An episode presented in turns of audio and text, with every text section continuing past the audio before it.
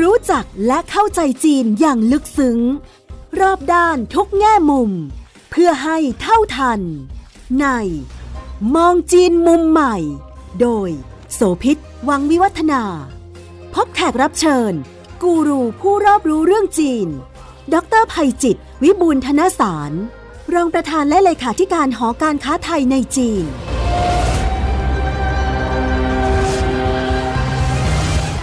สวัสดีค่ะ ถ้าพูดถึงเรื่องของนวัตกรรม และก็การพัฒนาเทคโนโลยีใหม่ ๆ ของจีน ก็มีหลายประเด็นที่ต้องติดตามกันค่ะ ถ้าเราจับจุดหลักในช่วงยุคหลังของประธานาธิบดีสีจิ้นผิงเนี่ยโดยเฉพาะนโยบาย Belt and Road Initiative หรือการมุ่งที่จะส่งออกจีนไปสู่โลก การพัฒนาเส้นทางสายไหมทั้งทางบกและทางทะเลในศตวรรษที่ 21 เนี่ยนะคะ ก็จะพบว่าหนึ่งในกลไกสำคัญ ที่จีนเอามาผนวกแล้วก็ใช้ก็คือการมุ่งเน้นการพัฒนาโครงสร้างพื้นฐานค่ะไม่ว่าจะเป็นถนนสนามบินนะคะ ทางหลวงไฮเวย์แล้วก็ระบบราง ทางบกทางอากาศเนี่ยเขาก็มุ่งลุยด้านนี้เต็มที่เลย แต่วันนี้มองจีนมุมใหม่ค่ะ จะคุยเพิ่มเติมถึงเรื่องของแผนอีกตัวหนึ่งที่จีนกำลังมุ่ง แล้วก็หลายตัวมีรูปธรรมแล้วน่าสนใจมาก คือการพัฒนาเรื่องโครงสร้างพื้นฐานทางทะเล เราจะมาคุยกันเรื่องของ Blue Economic Development หรือว่า Blue Economy นะคะ ในพื้นที่ท้องทะเลเนี่ยจีนเขาทำหลายตัวเหมือนกัน ทั้งในเชิงของข้อได้เปรียบที่เขามีพื้นที่ภูมิศาสตร์ที่ติดทะเลติดแม่น้ำอยู่ก็มากมายทีเดียว แล้วก็ในความใหญ่โตของประเทศด้วยนะคะเราจะเห็นว่าจีนได้พยายามใช้นวัตกรรมหลายเรื่อง เราได้ยินข่าวเรื่องของการพัฒนาการสร้างท่อใต้ทะเลเพื่อจะขนส่งก๊าซธรรมชาตินะคะส่งน้ำมัน เราได้เห็นข่าวเรื่องของการพัฒนาแผงโซลาเพื่อผลิตพลังงานไฟฟ้าที่เอาไปลอย ในทะเลเรียกว่าเป็นฟาร์มของโซลาเซลล์ บนพื้นน้ำนะฮะประหยัดจากพื้นที่ในภาคพื้นดิน แล้วเราก็เห็นเรื่องข่าว นวัตกรรมของการสร้างเรือดำน้ำสร้างเรือรบที่จอดเครื่องบินได้ สร้างเครื่องบินในเชิงพาณิชย์ลำขนาดใหญ่ได้ หลาย ๆ ตัวเนี่ยค่ะ ก็ในช่วง 10 ปีหลังนี้เราเห็นการพัฒนาที่ก้าวกระโดด นอกเหนือไปจากเรื่องของการเดินทางออกนอกไปสู่อวกาศนะคะ ในกรณีของการสร้างเส้นทางคมนาคมใต้น้ำเนี่ยค่ะข่าวเมื่อเร็ว ๆ นี้น่าสนใจมาก เจาะจงไปที่การสร้างอุโมงค์ใต้น้ำซึ่งเป็นส่วนหนึ่งของไฮเวย์ในเส้นทางเชื่อมฉางโจวกับอูซีนะคะ อยู่ไม่ใกล้ไม่ไกลกับทางเซี่ยงไฮ้เนี่ยค่ะ อันนี้เนี่ยเป็นอุโมงค์ใต้น้ำที่ยาวประมาณเกือบเกือบ 11 กิโล ในมณฑลเจียงซูนะก็ห่างเซี่ยงไฮ้ออกไปสักประมาณ 50 กิโลทางตะวันออกเนี่ยค่ะ According to government officials in Jiangsu, the tunnel was built at a cost 9.9 billion yuan, about 1.56 billion ตัวเนี้ย dollars. น่าสนใจเพราะว่ามีนวัตกรรมใหม่ๆ เยอะทีเดียว แล้วก็เป็นส่วนหนึ่งของทางหลวง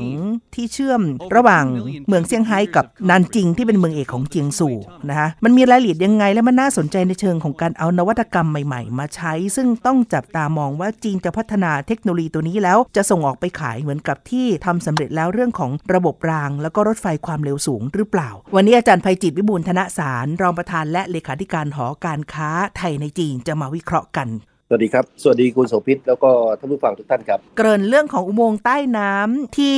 ลอดใต้ทะเลสาบไต้หูเนี่ยค่ะ ต้องให้อาจารย์ช่วยเล่าหน่อย มันมีจุดเด่นยังไง แล้วมันน่าสนใจขนาดไหนที่เรียกว่าทั่วโลกอาจจะต้องจับตามองเทคโนโลยีตัวนี้เลยคะอุโมงค์ลอดใต้ทะเลสาบไต้หูเนี่ยจะ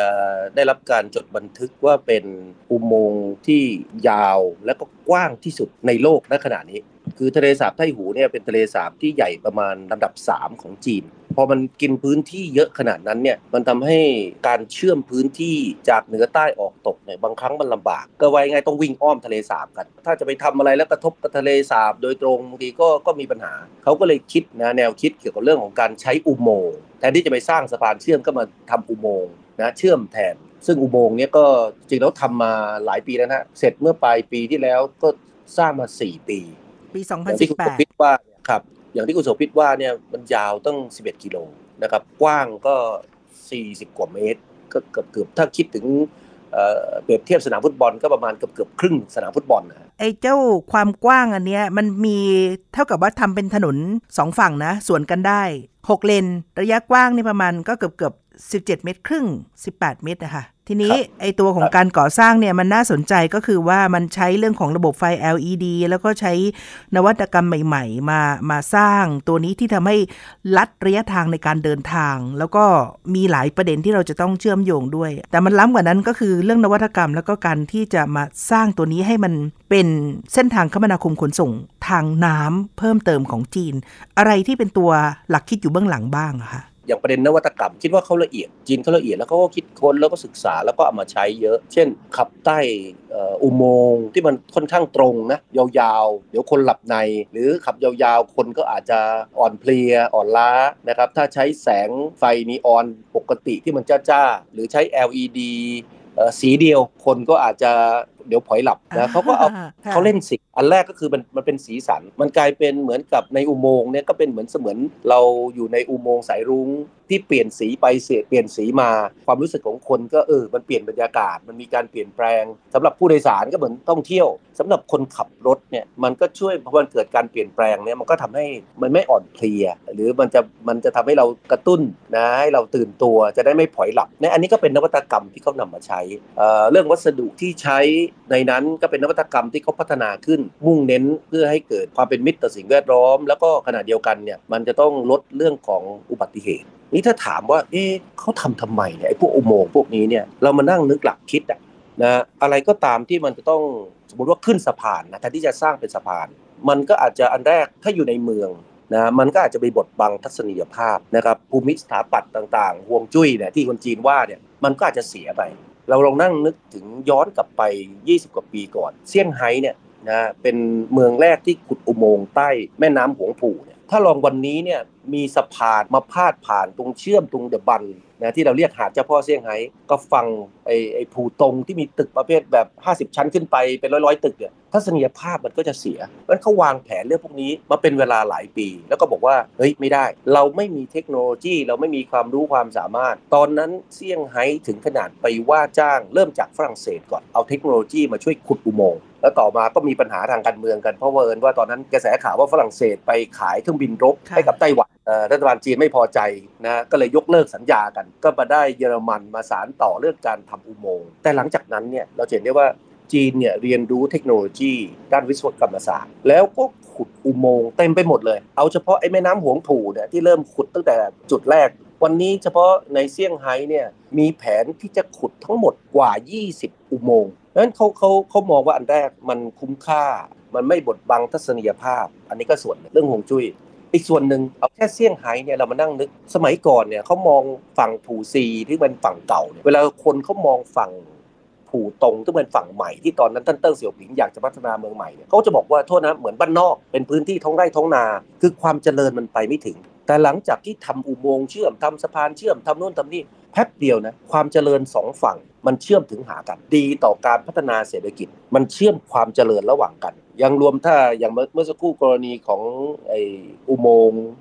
ใต้ทะเลสาบไต้หูเนี่ย อันนี้ก็ต้นทุนโลจิสติก ระยะเวลาในการเดินทางต่างๆ มันจะประหยัดขึ้นอย่างแท้จริง ผู้ฟังนะจินตนาการได้ว่าโอ้พอสองพื้นที่มันเหมือนกับแทนที่จะไปข้ามสะพาน หรือไม่มีสะพานนะฝั่งหนึ่งเจริญอีกฝั่งหนึ่งก็อาจจะเจริญช้ากว่า แต่พอมีอุโมงค์มีสะพานเชื่อม อย่างที่เขาบอกกับมีถนนถึงไหนอะความเจริญก็ถึงที่นั่น เพียงแต่แทนที่จะไปอยู่ผ่านสะพาน ตอนนี้ก็อยู่ใต้อุโมงค์แล้วได้ประโยชน์ในหลาย ๆ มิติในเวลาเดียวกันค่ะนะครับการใช้นวัตกรรมในการก่อสร้างใหม่ ๆ ต้นทุนมันสูงกว่าแน่ๆกับการสร้างบนบกอยู่แล้วนะคะ ลงใต้น้ำเนี่ย แต่ตอนนี้จีนเขามีนวัตกรรมใหม่ก็คือเขาก็สร้างท่ออยู่ข้างบน แล้วก็ค่อยเอาลงไปวางข้างล่าง มันเป็นยังไงคะอาจารย์ เทคโนโลยีตัวใหม่ที่จีนเริ่มทำเป็นประเทศแรกเนี่ยเขาจะหล่อ นะคือแทนที่สมัยก่อนเนี่ยนะเขาจะเอาหัวเจาะที่เป็นกลมๆที่เราอาจจะเคยเห็นในภาพเนี่ยนะเจาะลงไปใต้พื้นดิน แล้วก็หมุนเอาดินเอาหินเอาอะไรต่างขึ้นมาเรื่อยๆเขาบอกวิธีการแบบนั้นเนี่ยใช้เวลานานมีต้นทุนค่าใช้จ่ายในการก่อสร้างค่อนข้างสูงเขาบอกเขาคิดนวัตกรรมใหม่นะเพื่อประหยัดเวลาในการก่อสร้าง เพื่อสร้างความมั่นคงแข็งแรงของอุโมงค์ที่จะอยู่ใต้ใต้ท้องทะเลไปนานเขาทำอย่างนี้เขาหล่อปูนซีเมนต์เป็นบล็อก เป็นเป็นท่อนๆนะท่อนหนึ่งเนี่ยที่เขาทาโครงการล่าสุดโครงการแรกที่เขาทำเนี่ยยาวประมาณ 180 เมตร 180 เมตร ก็ปาเข้าไปเกือบเกือบสองสนามฟุตบอลเรามานั่งนึก 180 เมตร เขาลงต่อ 5-6 ท่อ 5-6 แท่งเนี่ยแป๊บเดียวได้ 1 กิโลละนั้นก็ทำให้เขาประหยัดเวลาและค่าใช้จ่ายในการก่อสร้าง เพราะเพราะเทคโนโลยีตัวเหล่านี้มันพัฒนาขึ้นสักระยะหนึ่งเนี่ยมันก็จะถูกต่อยอดยกระดับ แล้วก็ไปใช้ ใช้เทคโนโลยีเดียวกัน ใช้เทคนิคเดียวกัน แล้วก็ไปทำในจุดอื่น ๆ ได้อีกมากอ่าไม่ใช่ประเทศจีนนะนี่กำลังพูดถึงในต่างประเทศ คุณโสภิตเกรินเกี่ยวกับเอ่อ BRI เรื่องของคอริเดอร์หนึ่งแถบหนึ่งเส้นทางเนี่ยนะวันนี้จีนก็เริ่มส่งออกเทคโนโลยีต่างๆ เหล่านี้แต่เทคโนโลยีตัวใหม่ยังไม่ได้ส่งนะไปส่งเรื่องของระบบการระบบเจาะแบบรางเดิม หัวเจาะอ่าแบบเดิมค่ะนะครับเหมือนเหมือนกับระบบรางนะที่เกิดขึ้นในอดีตครับค่ะ ระบบรางนี่เขาไม่ได้ขายเฉพาะแค่ตัวของ Product คือตัวรางตัวหัวรถตัวเชื่อมต่อ แต่เขาขายเทคโนโลยี หมายความว่าจะต้องมีเจ้าหน้าที่วิศวกรที่มีความรู้ความชำนาญเฉพาะด้านไปด้วยกัน เขาก็ขาย2อย่าง ดังนั้นที่อาจารย์จะแตะถึงประเด็นนี้ก็คือหมายความว่า น่าจับตาว่า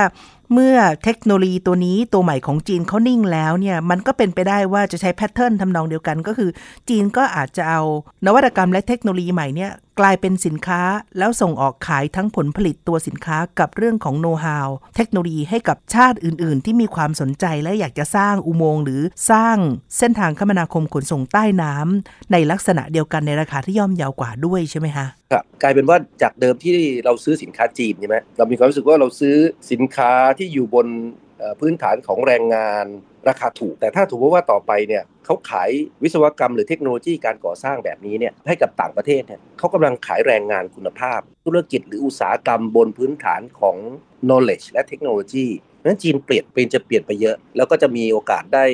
เอ่อผลตอบแทนทางด้านเศรษฐกิจเพิ่มมากขึ้นค่ะนะครับถ้าสำหรับบ้านเราเนี่ยก็จะมีความคุ้นเคยและกับเรื่องของนวัตกรรมการก่อสร้าง ใหม่ๆ ที่ทำให้รวดเร็วขึ้น ในจีนก็ทำแล้วเหมือนกันที่เรามีความตื่นตะลึงกับข่าวบอกว่า สร้างตึกสูงหลายสิบชั้นในช่วงเวลา แค่ข้ามคืนหรือว่าไม่กี่วันเสร็จ เพราะว่าเขาใช้การประกอบสำเร็จแผ่นจากทางโรงงานเข้ามาแล้วก็ตั้งเรียงเรียงเรียงเรียงเรียงแล้วก็เชื่อมต่อแป๊บเดียวเสร็จหมู่บ้านหลายหมู่บ้านในประเทศไทยก็เริ่มเอาเทคโนโลยีตัวนี้เข้ามาด้วยเช่นเดียวกัน มันน่าจะเป็นแนวคิดทำนองคล้าย ๆ กันกับการหล่อคอนกรีตของอุโมงค์ใต้น้ำที่ลอดทะเลสาบไท่หูที่อาจารย์ว่าถึงเมื่อสักครู่ไหมคะว่าทำให้เสร็จบนบกแล้วค่อยเอาไปวางวางวางข้างล่าง ก็ลดเวลาลดต้นทุนค่าใช้จ่าย แล้วก็ทำให้เสร็จได้เร็วขึ้นนะคะ ถูกต้องครับเอ่อสมัยก่อนบ้านเราเนี่ยเราพอเราเริ่มคิดไอ้ระบบแบบนี้นะนะเราก็บอกว่าเราทำเนี่ยสามวันชั้นโอ้โหเราก็เร็วมากเลยนะอืมแต่ไปทำตอนหลังเนี่ยวันละสามชั้นครับ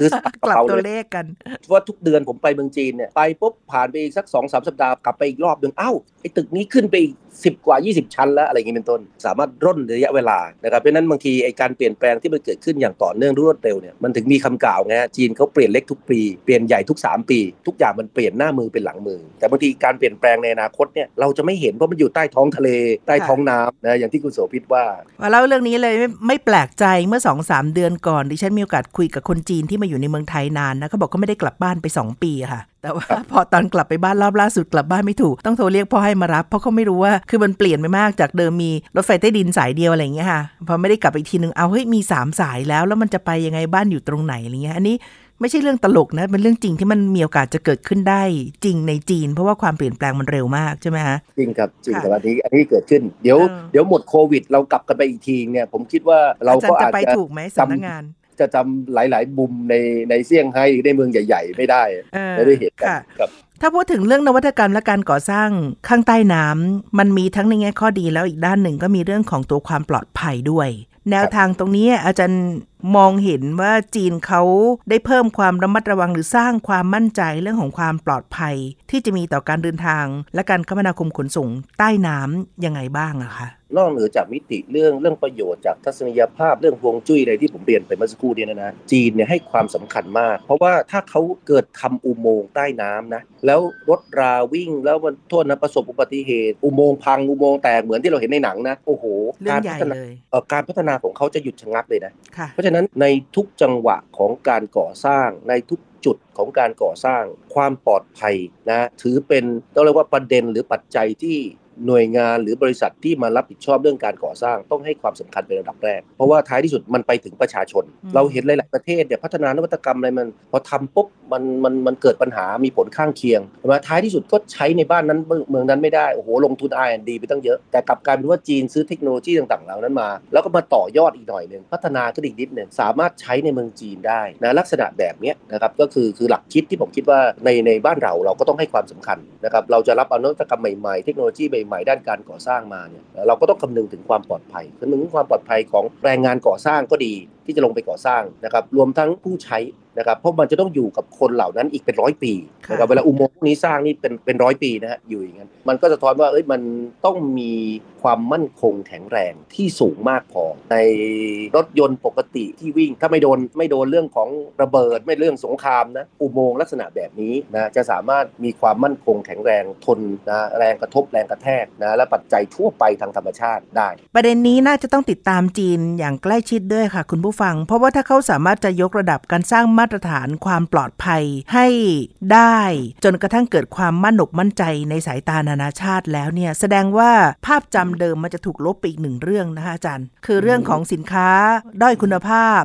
เรื่องของแบบไม่มั่นใจว่าใช้แล้วดีจริงหรือเปล่าใช้แล้วพังง่ายหรืออะไรเงี้ยเพราะว่าถ้าเกิดเขายกระดับตัวนี้ได้ปั๊บเนี่ยมันจะมีเครดิตเป็นข้อบวก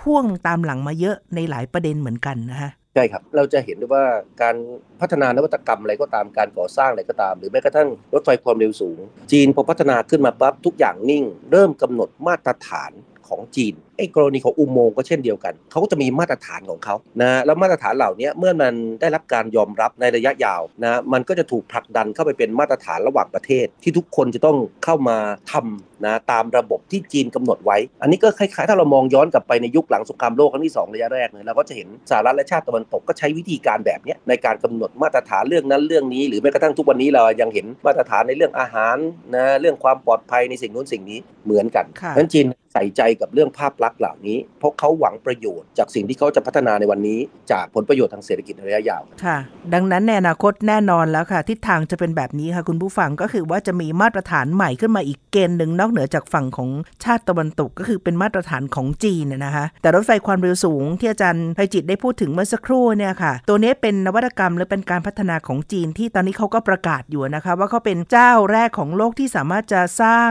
ทางรถไฟที่ผ่านได้ทุก สภาพภูมิอากาศ ไม่ว่าจะเป็นแล้งร้อนทะเลทราย หนาวหิมะตกป่าฝนร้อนชื้น หรือว่าขึ้นเขาสูงลงที่ต่ำอะไรเงี้ยนะคะ แล้วก็ดิฉันเห็นข่าวเร็วๆนี้ที่พูดถึงเรื่องว่ารถไฟของจีนที่เป็นเส้นทางในช่วงที่ผ่านทะเลทรายเนี่ยตอนนี้เจอปัญหาก็คือมันจะมีฝุ่นลมจาก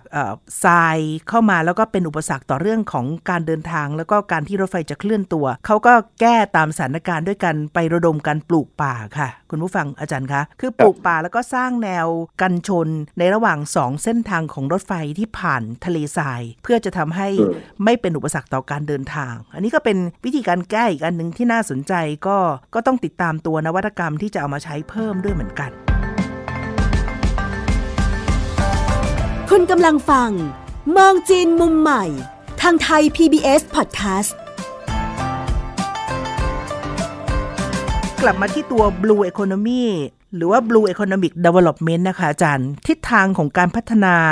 ด้านต่างๆ ที่อยู่เกี่ยวข้องกับพื้นมหาสมุทรพื้นน้ำเนี่ย มันมีอะไรน่าสนใจบ้างที่ต้องติดตามกับความเคลื่อนไหวของจีนคะ ผมคิดว่าจีนก็จะเดินหน้าทำลายประวัติศาสตร์โลกไปเรื่อยๆนะนะแม้กระทั่งในมิติในเรื่องของอุโมงค์ใต้น้ำใต้ทะเลนะหนึ่งในโครงการใหญ่ที่จีนวางแผนไว้พูดกันมานานศึกษากันอยู่มาเป็นระยะเวลานานพอสมควรหลายปีแล้วก็คือโครงการใหญ่ในการทำอุโมงค์ใต้ทะเล เชื่อมเมืองต้าเหลียน หลายคนรู้จักเมืองต้าเหลียนมณฑลเหลียวหนิงนะอยู่ตรงหัวไก่ ถ้าเรานึกถึงแผนที่ประเทศจีนก็เป็นรูปไก่นะนะอยู่ตรงหัวไก่แผนที่จีนก็ไก่จะหันหน้าไปด้านซิกตะวันออกนะครับไปทางขวาเชื่อมกับเมืองเอียนไถ ซึ่งเป็นเมืองเศรษฐกิจหลักเมืองหนึ่งของทางตอนเหนือของมณฑลซานตงนะครับมณฑลซานตงนี้ประชากรร้อยล้านคน แต่ปัญหามันอย่างนี้ครับ มันอยู่ตรงตรงนึกถึงตรงคอไก่นะตรงคอไก่มันจะเป็นเวิ้งของอ่าวโปไห่สองมณฑลเนี้ยนะคือเหลียวหนิงที่ใหญ่ที่สุดของแถบอีสานจีน แถบหัวไก่กับซานตงที่อยู่ตรงทางตอนใต้ของอ่าวโปไห่เนี่ยที่มีประชากรตั้งร้อยล้านคนเนี่ยมันห่างไกลกันในเชิงของระยะทางทางบกโอเค รัฐบาลจีนก็บอกถ้าอย่างนั้น พัฒนาเรือเฟอร์รี่ขึ้นมา เรือเฟอร์รี่ยุคแรกๆก็เดินทาง 7-8 ชั่วโมง พัฒนาความเร็วขึ้นมาก็ยังพูดกันเร็วที่สุด 4-5 ชั่วโมง ถ้าอากาศดี ถ้าเราขับรถนะมันอ้อมอ่าวทั้งอ่าวอะแล้วต้องไปผ่านทั้งเทียกินอ่านทั้งปักกิ่ง ซึ่งมันแหล่งชุมชนเมืองใหญ่ เรากำลังพูดถึงระยะเวลา 10-11 ชั่วโมงนะของการขับรถจากเมืองเอียนไถไปเมืองต้าเหรียญมันก็เลยทำให้นะสองมณฑลเนี้ยมันไม่ได้เชื่อมโยงกัน ทั้งทั้งที่ทั้งสองพื้นที่มีศักยภาพทางด้านเศรษฐกิจดี ในมุมมองของจีนเขาเขาก็มองว่ามันสููญเสียโอกาส ในการที่จะพัฒนาเศรษฐกิจ 2 พื้นที่ให้มันเสริมซึ่งกันและกันโครงการใหม่ล่าสุดที่เขาคิดคือเขาอยากจะทำ อุโมงค์ใต้ทะเล เชื่อม 2 เมืองครับ จะเป็นถ้าเขาทำสำเร็จนะมันจะกลายเป็นอุโมงค์ใต้ทะเลที่ยาวที่สุดในโลก ตัวใหม่ใช่ตัวไหมตัวใหม่ครับค่ะอ่าตอนนี้ยังยังยังไม่ได้ก่อสร้างศึกษากันอยู่แล้วก็กำลังถกเถียงเตรียมเทคโนโลยีใหม่ที่เมันสักครู่คุณเกิดโสภิตเกรินเอาไว้เนี่ยนะครับทำเป็นแท่ง 180 เมตร แล้วฝังลงไปใต้ท้องทะเล 30 เมตรอะไรเนี่ยจะเป็นเทคโนโลยีที่จะช่วยตอบโจทย์ทำให้การก่อสร้าง ซึ่งถ้าใช้เทคโนโลยีเดิมเนี่ยอาจจะพูดกันมากกว่า 10 ปี ให้มันอืมย่นย่อนะในเวลาอันสั้นอุโมงค์เนี่ยมันจะยาวยิ่งกว่าที่เราไปญี่ปุ่นแล้วไปข้ามเกาะไปเชื่อมเกาะ หรือว่าแม้กระทั่งอุโมงค์ลอดช่องแคบไอ้ตรงฝรั่งเศสกับอังกฤษ อันนี้ก็จะยาวที่สุดในโลกในอยู่ในทะเลเนี่ยประมาณสัก 90 กิโลเมตรนะโอ้โหแต่มันจะใช้เวลาในการเดินทางแค่ 40 นาทีนะฮะนะเมื่อกี้เราคุยกันเรื่องถ้าไปทางเรือก็อย่างเร็วสุดก็4 5ชั่วโมง ไปทางถนนเนี่ยก็พูดกันเรื่อง 10 ชั่วโมง แต่ต่อไปในอนาคตมันจะเหลือแค่ 40 นาทีเพราะฉะนั้นมันก็จะทำให้การเชื่อมโยงเศรษฐกิจของสองมณฑลหรือถ้าเรามองภาพที่มันใหญ่ขึ้นนะครับเป็นระเบียงเศรษฐกิจของแถบอีสานจีนทั้งหมดที่มันเชื่อมต่อจากเลี้ยวหนิง ไปจีหลิน ต่อไปเฮยหลงเจียง ที่ติดกับรัสเซีย หรือแม้กระทั่งทางตอนล่างซานตงก็อาจจะเชื่อมต่อมายังระเบียงเศรษฐกิจทางปากแม่น้ำแยงซีเกียงซึ่งเป็นระเบียงเศรษฐกิจที่ใหญ่ที่สุดของโลกในปัจจุบัน มันก็จะเอามาเสริมกันและสร้างประโยชน์ทางเศรษฐกิจได้อีกมาก เกิดสิ่งต่างๆ เหล่านี้เมื่อไหร่นะไม่แน่นะผมเราถ้าเขาก่อสร้างไปเราอายุยืนเราสองคนอาจจะได้มีโอกาสไปทดลองนั่งรไปถลอดไฟใต้อุโมงค์ไปลอดใต้อุโมงค์ใต้ใต้ใต้ทะเลลึกที่ยาวที่สุดในโลกในโลกค่ะครับ 40 นาทีที่อาจารย์พูดถึง คือแปลว่า นอกจากระยะทางสั้น แล้วไอ้ระบบการจราจรที่ทำให้รถขับเชื่อมข้างใต้ได้เนี่ย มันอาจจะมีนวัตกรรมตัวใหม่ๆ อย่างเช่นที่เราเคยพูดถึงเรื่องของสมาร์ทไฮเวย์การใช้ AI การใช้เทคโนโลยีแม้กระทั่งรถไฟฟ้าที่มันกรีนเป็นพลังงานสีเขียวเข้ามาช่วย ซึ่งมันมีโอกาสที่จะทำให้รถเนี่ยสามารถจะเร่งสปีดความเร็ว ได้มากกว่าปัจจุบันที่เป็นระดับแบบ 80 100 120 มันอาจจะไปไกลกว่านั้น ก็เลยทำให้ถึงเร็วขึ้น ใช้เวลาสั้นลงแบบนั้นไหมคะอาจารย์ ตัวความเร็วของรถก็เป็นส่วนหนึ่ง แม้กระทั่งถึงตอนนั้นจีนก็คงใช้รถไร้คนขับแพร่หลายแล้วพอมันเชื่อมใต้ปุ๊บก็คือมันวิ่งตรงระหว่าง 2 จุดเลย แทนที่มันจะต้องอ้อมอ่าวทั้งอ่าวใช่ไหมค่ะจากระยะทางเป็นพันกิโล ตอนนี้มันเหลือใต้ท้องทะเลแค่ตัวว่า100 กิโลอะนึกภาพอย่างนี้แล้วกัน เราจะเห็นระยะทางที่มันสั้นอืมต้นทุนทางด้านโลจิสติก เวลาที่จะใช้ในการขนส่ง จะถูกลงยิ่งเราพูดถึงยุคนี้นะ ยุคน้ำมันแพงเนี่ยนะโอ้ยโอ้การประหยัดแบบเนี้ยมันคุ้มค่าทางด้านเศรษฐกิจเพิ่มมากขึ้นอย่างรวดเร็วนะครับอืมแล้วก็จะดีกับกับระบบนิเวศในระยะยาวนะครับ และการเชื่อมโยงในมิติเศรษฐกิจนะฮะอย่างแน่นอนเลยค่ะครับอาจารย์มันมีความสัมพันธ์ยังไงกับหนึ่งนโยบายของภาครัฐนะในการที่จะมองเห็นโอกาส แล้วก็ลงทุนเรื่องของโครงสร้างพื้นฐานแบบนี้ 2. การที่รัฐไปเชื่อมต่อกับบริษัทเอกชนที่มีเทคโนโลยี มีเรื่องของเทคนิคใหม่ ๆ แล้วก็นวัตกรรมเอามาเชื่อมปั๊บแล้วก็ ลงทุนเพื่อที่จะเป็นบริการสาธารณะที่ประชาชนจะเข้าถึงได้ แม้ว่าจะมีต้นทุนค่าใช้จ่ายหรือเก็บค่าผ่านด่านการใช้งานอะไรก็ตามเนี่ย เราเราครับเห็นอะไรจากจีนในเรื่องนี้ฮะคือถ้าเรามองจีนเนี่ยจีนเขาพัฒนาเศรษฐกิจเติบโตอย่างต่อเนื่องเนี่ยกลไกตัวหนึ่งที่เขาใช้ในการขับเคลื่อนเกิดการขยายตัวด้านเศรษฐกิจอย่างมีเสถียรภาพเขาก็คือใช้การลงทุนของภาครัฐ แล้วก็คือ G ตัว government เนี่ยเป็นตัวแปรสำคัญ ช่วงไหนเศรษฐกิจดี การค้าการขายดีการผลิตดี ภาครัฐก็อาจจะลงทุนน้อยหน่อย ช่วงไหนไม่ดีอย่างเช่นช่วงนี้เห็นไหมมีวิกฤตนี่เขาประกาศแล้วเดี๋ยวครึ่งหลังของปีเนี่ยรัฐจะต้องมีบทบาทนำนะในการขับเคลื่อนในการกระตุ้นเศรษฐกิจของประเทศจีน ให้ฟื้นกลับคืนมา และไอ้ตัวเนี้ยมันเป็นกลไกที่รัฐบาลจีนนิยมใช้ เพื่อทำให้การเติบโตทางด้านเศรษฐกิจของเขาเนี่ยไปในทิศทางหรือไปในอัตราที่เหมาะสมอันนี้กลับมาแต่จริงๆ แล้วในเมืองจีนเนี่ยถ้าบริษัทก่อสร้างแบบนี้นะส่วนใหญ่จะเป็นรัฐวิสาหกิจครับ เพราะเราก็พูดถึง การลงทุนเป็นแสนล้านหยวนอะ สำหรับการทำไอ้พวกนี้ค่ะแล้วมันไม่ได้อยู่เฉพาะเรื่องของถนนนะจริงๆแล้วไอ้อุโมงค์ใต้ทะเลที่ผมเรียนเมื่อสักครู่นี้ที่ว่าอนาคตเขาจะสร้างเชื่อมเอียนไถต้าเหรียญเนี่ยเขาจะมีรถไฟความเร็วสูงด้วย มันจะบูรณาการหลาย ๆ ส่วนเข้ามา ใช้ประโยชน์จากระบบ 6G ที่จะต้องเอาไปเอ่อติดตั้งภายใน แล้วก็เอานวัตกรรมใหม่ ๆ ที่เขาจะคิดขึ้นนะอีกอีกมากมายในอนาคตเอามาใช้กับอุโมงค์แล้ว90 โลไม่แน่นะ ต่อไปอาจจะมีจุดพักรถก็ได้นะ เป็นโอเชียนพาร์คใต้ทะเลให้คนไปดูสัตว์น้ำไปดูโลกใต้น้ำขนาดใหญ่ก็ได้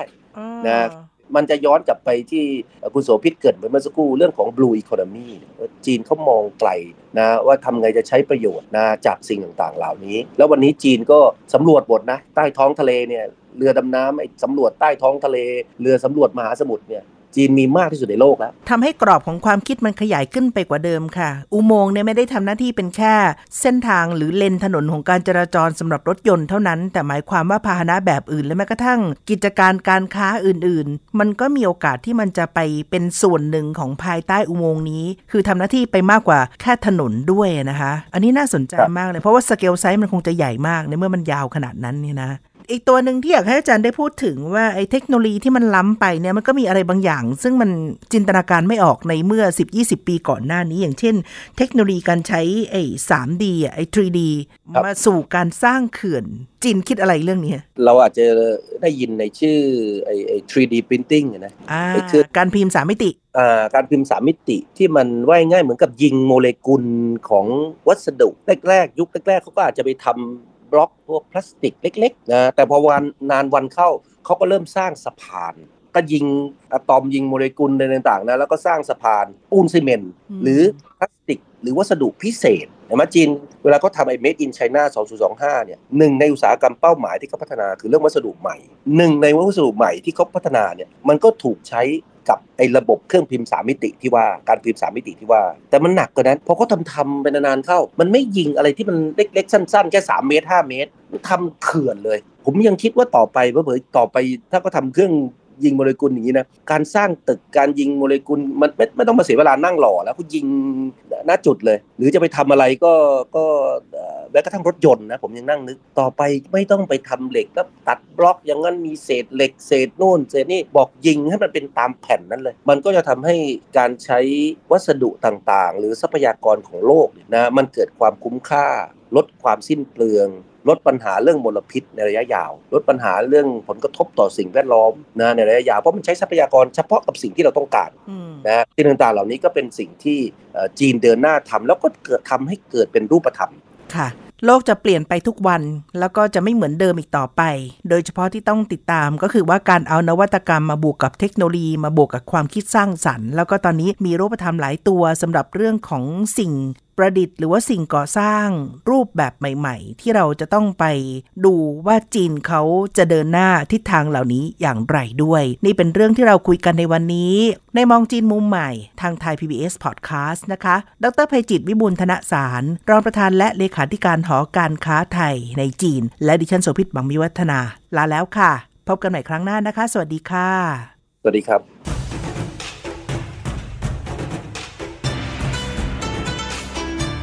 ติดตามฟังรายการ มองจีนมุมใหม่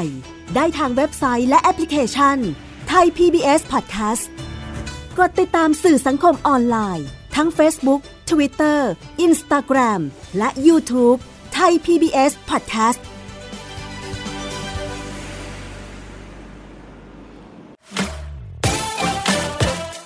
This is Thai PBS Podcast. We the world, we the voice.